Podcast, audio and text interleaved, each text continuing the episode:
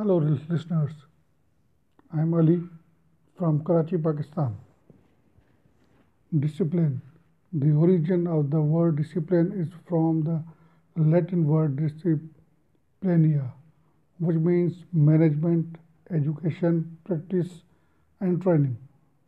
The meaning of discipline is to create punctuality in conduct and behavior. It is the way of doing things in well-behaved manner.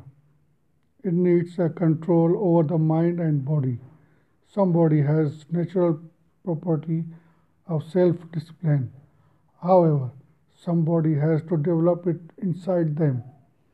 Discipline is the ability to control on the feeling and do right thing at right time, as well as overcome the weaknesses.